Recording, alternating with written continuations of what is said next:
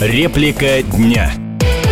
Перестроечные годы была бешено популярна тема э, привилегий чиновников и борьбы с ними. Правда, с точки зрения любого нынешнего делового человека средней руки, привилегии даже самых высокопоставленных тогдашних чиновников выглядят, мягко говоря, смешными. И разница между средним уровнем жизни и возможностями тогдашних чиновников была многократно ниже, чем сейчас. Но, тем не менее, тогда на этой волне пропаганды практически разгромили существовавшую систему власти. Потом выяснилось, что чиновники все равно нужны, что без аппарата государственного управления не обойтись.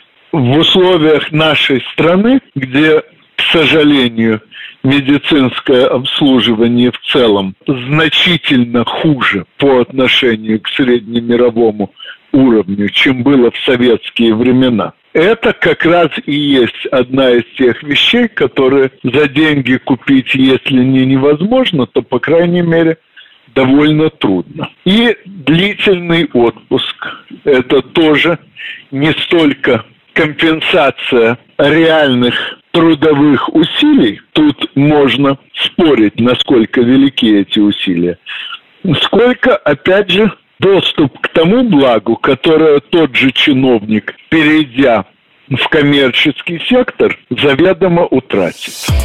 Реплика дня.